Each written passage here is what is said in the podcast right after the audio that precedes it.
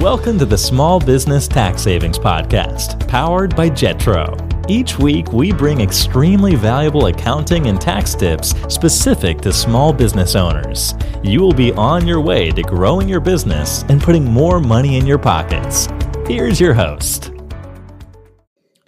Hello, listeners, and welcome back to another episode.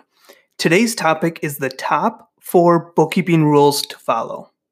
Now, before we get into that, this episode is brought to you by Jetro, a digital accounting firm servicing business owners across the country, helping them relieve stress around financials and save thousands in taxes. I am your host and founder of Jetro, Mike Jesowshek. Today, we're going to take a little bit of a different route away from PPP, away from coronavirus, and we're going to talk about the top four bookkeeping rules you need to follow as a business owner. And these rules will really help make your bookkeeping much more uh, readable. It'll make them clean and, and defendable in the event of an audit. So, rule number one is have a separate business bank account and credit card. So, as a business owner, whether you're a sole proprietorship, an S corporation, C corp partnership, whatever setup you have, make sure that you have a separate business bank account for your business as well as a credit card. Now, the reason this is important is because it helps separate that business activity from your personal activity. And when we really look into this, let's imagine that in the event of an audit, you have combined financials. You have a business account, or you have all your business activity wrapped up into your personal account. In the event of an audit, it's extremely hard to prove to the IRS which is which. So if you say, oh, yeah, this dinner that we had was business related, they might look into that a little bit deeper and say, give me more details on that. Who was there? What was discussed? Because it's mixed in with another, a bunch of other meal expenses that are personal. So they're going to want to have more supporting proof to back that up. Now, if you separate your business account from your personal account, they may not look into it as deep because you've had consistency. You have all your business transactions that are going through your business, and you have all your personal transactions that are going through your your personal side. So you have consistency with separation where they might not look into various expenses like that. And not only that, when it comes to doing the actual bookkeeping, you know that everything that's coming through that business account is business related. And so that's going to really help make things clean and help make that bookkeeping process a lot easier. So, number one is have a separate bank account, a business bank account separate from your personal. Whether you're a very small business or a very big business, this is important. Uh, the other thing is the credit card. Have a separate business credit card. Now, a lot of times I have people say, I can't get a credit card with a limit under my business name. And in that situation, open up a personal card, but make sure that you dedicate it 100% to the business. And then technically the way that you're supposed to do it is you're supposed to reimburse your that credit card for the business expenses. So I always say if you need to open up a credit card in your personal name because your business cannot get one, that's okay. But make sure that, that specific card is dedicated to business. So again, you can create that separation and say, yep, here is proof that everything here is business and there's no personal mixed with it. So again, rule number one, have a separate business bank account and credit card if applicable. Number two, no personal expenses on the business bank account or credit card. This again is key. It creates that separation. Make sure that you are not commingling personal and business, or again, you defeat the purpose of having that separate bank account. Now, I know there's going to be rare occasions that you accidentally put a personal expense on the business account. And if that happens, no problem. You can create you can mark that specific transaction as either an owner's draw or a distribution, or you can reimburse the business for that personal item. So if it happens once or twice, no problem. Mark it as a draw or reimburse the business.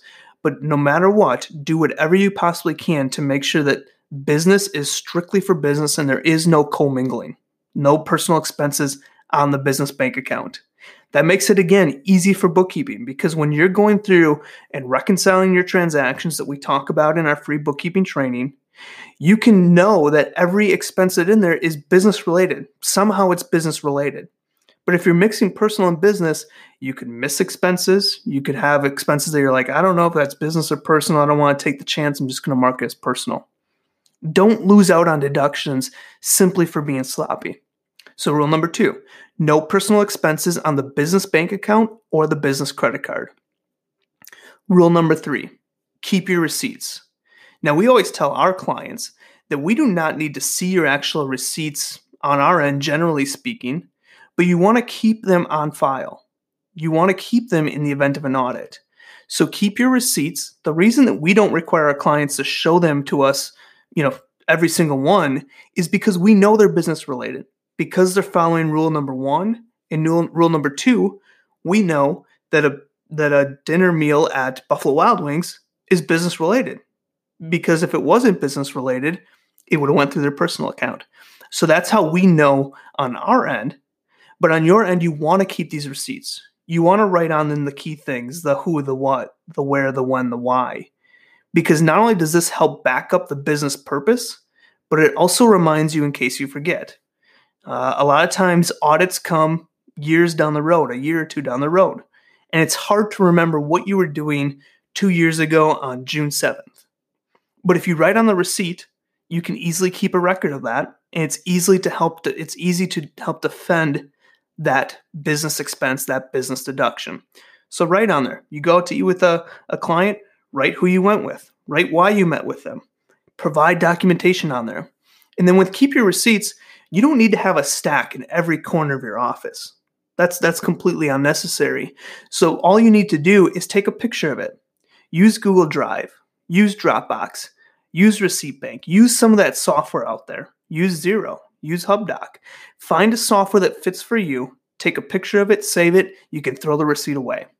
So if you're not very tech savvy, I would say use something like a Dropbox or a Google Drive where you can just put in, you know, every have a folder for the year, have a folder for every month, and just say, okay, January, here's all my receipts. Take a picture of them, put them in there, forget about it. You can do it right when you're sitting at dinner. If you are a little bit more tech savvy, there's a lot of software out there that allows you to do this for you. So HubDoc, they integrate with Xero accounting software, Receipt Bank. There's a lot of options out there. So to to look into those. If you're interested, if you have a lot of receipts, you might want to look into using a software subscription like that. But again, keep your receipts, write on them the business purpose. More than likely, you may never need them. No audit, you might never need those receipts. But in the event you do, you want to make sure that you have them documented so you don't have to spend a whole bunch of time trying to find those receipts or understand what you were doing on that day at that specific place. And then item number four ditch the cash. Cash is something that the IRS scrutinizes heavily because there's no tracking. It's very hard to track cash. You give, you go to an ATM withdrawal, take $500 out. The IRS, it's hard to see where that money went. So try to minimize the use of cash. Use it as, as, as least as possible as you can. However, in the rare instance where you do have to use cash, be sure to get a receipt and take a picture of what you maybe bought. Maybe you bought a conference room table off of Craigslist. You had to get cash for that. Go to the bank. In the memo section of the cash withdrawal, put business conference table. When you get the table, take a picture of it and say $300.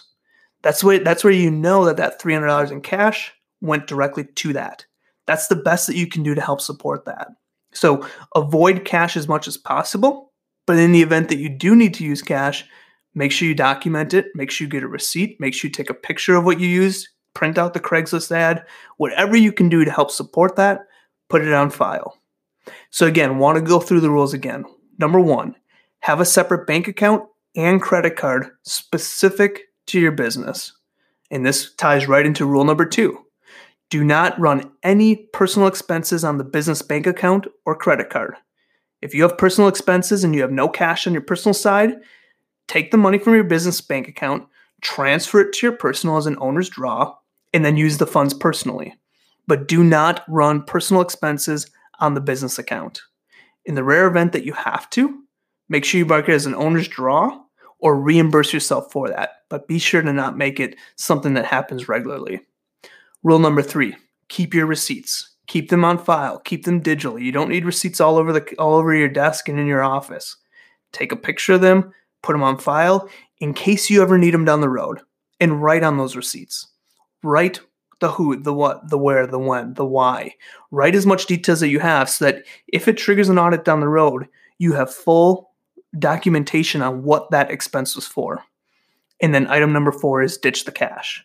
Try to avoid cash as much as possible. If you absolutely have to use cash, get a receipt, download a or you know take a screenshot of the ad that you bought the item on. Whatever you need to do, document it as much as possible. But again, try to avoid as possible. These are the rules that we tell our clients. These are the rules that our clients live by.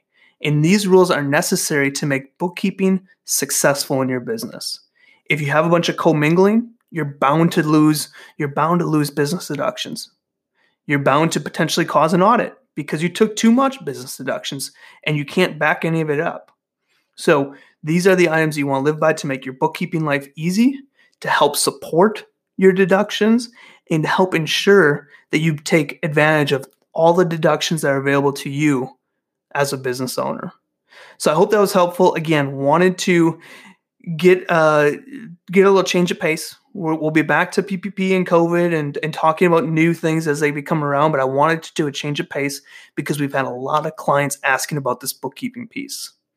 Again, thanks for listening to another episode. I will see you guys next week.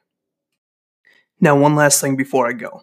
Don't forget to check out our podcast website at www.jetrotax.com. Simply click resources and then podcast, where you can go there and check out our past episodes. Also, don't forget to join our free bookkeeping training program and free Facebook group. I've provided links to both of these in the show notes below. This has been another episode of the Small Business Tax Savings Podcast from the team at Jetro.